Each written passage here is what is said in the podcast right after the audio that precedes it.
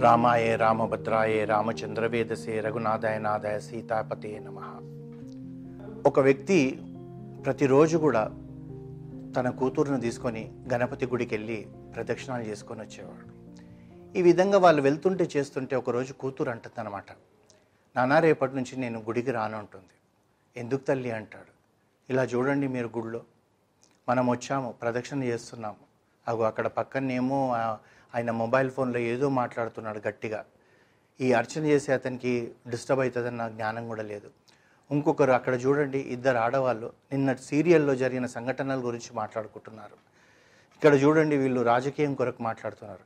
అక్కడ చూడండి ఒక అబ్బాయి అమ్మాయి ఎక్కడో స్థలం లేనట్టుగా ఈ గుడి ఆ చెట్టు కింద చెట్టు వెనక కూర్చొని వాళ్ళు ప్రేమమ్మ చెట్లు మాట్లాడుకుంటున్నారు. కనుక నేను రాన్నానా గుడి అపవిత్రమైపోయిందన్న అనేటప్పటికి ఇతను సరే తల్లి రాకపో రేపటి నుంచి. సరే రానుంటున్నావు కనుక ఆఖరి రోజున ఇవాళ మనం ఒక గొప్ప ప్రదక్షిణ చేద్దామంటాడు అనమాట ఈ అమ్మాయి అనుకుంటుంది గొప్ప ప్రదక్షిణ అంటే ఏంటిది? అనుకుంటుంది. అక్కడే గుడి అవతల ఉన్న ఒక షాప్లోకి వెళ్ళి చిన్న దీపం లాంటిది ఈ సైజ్ది తీసుకొని దాంట్లో ఒత్తి పెట్టి దాని నిండా నూనె పెడతాడు.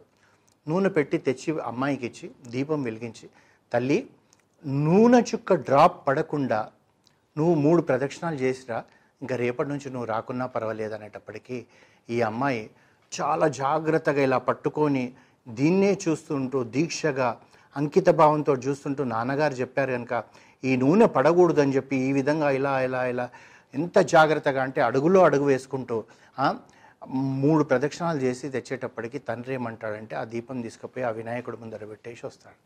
వచ్చినాక అప్పుడు అడుగుతాడు అమ్మా నువ్వు ఈ ప్రదక్షిణకు ముందర ఏమన్నావు? రేపటి నుంచి నేను రాను నానా అన్నావు. ఎందుకు తల్లి అంటే ఈ వీళ్ళు ముచ్చట్లు పెడుతున్నారు వాళ్ళు ముచ్చట్లు పెడుతున్నారు అన్నావు. మరి ఈ మూడు ప్రదక్షిణాలు చేసేటప్పుడు మరి నువ్వు ఈ నూనె చుక్క పడకుండా ఎలా ప్రదక్షిణ చేసావంటే నానా మీరు చెప్పారు కదా నూనె చుక్క పడకుండా ప్రదక్షిణ చేయమన్నారు. అందు గురించి అంకిత భావంతో దీక్షగా ఇటు చూస్తుంటూ పక్కన ఏమైతుందో కూడా నేను ఆలోచించకుండా ప్రదక్షిణ చేశాను కనుక ఈ మూడు ప్రదక్షిణాలు అయిపోయినాయి అన్నాను తల్లి ప్రతిరోజు కూడా మనం గుడికి వచ్చేది ఆ స్వామిని చూడ్డానికి. అంతేగాని మన దృష్టి మన చెవులు ఆ పక్క వాళ్ళు ఏం చేస్తున్నారు? వీళ్ళు ఏం చేస్తున్నారో? ఆలోచిస్తే మనం డిస్టర్బ్ అయిపోతాం. ఈ దీపాన్ని నువ్వు ఎలా అయితే తీసుకొచ్చావో మామూలుగా ప్రదక్షిణ చేసేటప్పుడు కూడా నీ చేతిలో స్వామి ఉన్నాడు. ఆ స్వామిని జాగ్రత్తగా పట్టుకొని ప్రదక్షిణ చేస్తున్నానన్న భావన నీకుంటే ఇవేవి కూడా ఈ లౌకికమైన ముచ్చట్లు ఏవి కూడా నీ భక్తికి అడ్డు రావు నువ్వు స్వామి చింతకు చేరకుండా నిన్ను ఆపలేవు అని చెప్పేటప్పటికీ ఆ అమ్మాయి సంతోషపడి సరే నాన్న ఇప్పటి నుండి నేను అదే విధంగా ఉంటానని చెప్పి తాను తర్వాత రోజు నుంచి తండ్రితో వచ్చినప్పుడు ఈ మాట్లాడే వాళ్ళ గురించి కానీ పక్కపక్క నవ్వే వాళ్ళ గురించి కానీ సీరియళ్ళు చెప్పుకునే వాళ్ళ గురించి కానీ ఇవేవీ లేకుండా తను ప్రదక్షిణ చేసుకుంటుంది.